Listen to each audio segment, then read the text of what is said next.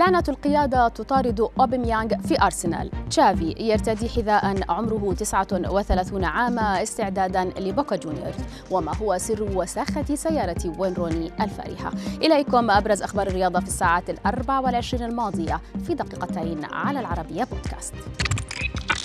نبدأ أخبارنا من الرياض وتحديداً مع مدرب برشلونة تشافي هرنانديز الذي التقطت الكاميرات صوراً له أثناء تدريبه للفريق بملعب مرسول بارك استعداداً لمواجهة بوكا جونيورز الأرجنتيني في مباراة كأس مارادونا.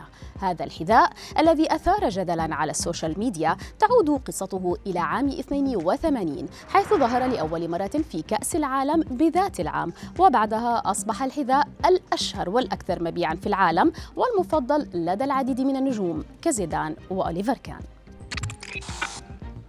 يبدو أن شارة قيادة فريق أرسنال الإنجليزي قد أصبحت في السنوات الأخيرة لعنة لكل لاعب يحملها، فهي إدارة النادي اللندني تعلن عن سحب شارة القيادة من أوباميانغ واستبعاده رسميا من قائمة الفريق أمام ويست هام يونايتد لأسباب وصفت بالتأديبية.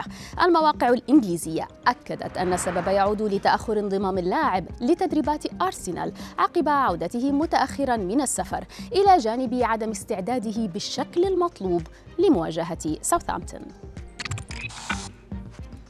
ننتقل الآن للحديث عن العاشق للسيارات الفارهة منها والوسخة الإنجليزي وين روني. كعادته في أعياد الميلاد قام بإيقاف سيارته في مكان مخصص لقرع أجراس الكنيسة وفي سوق خاص مزدحم وسط المدينة، متجاهلا اللافتات المطالبة بعدم ترك المركبات على الطريق.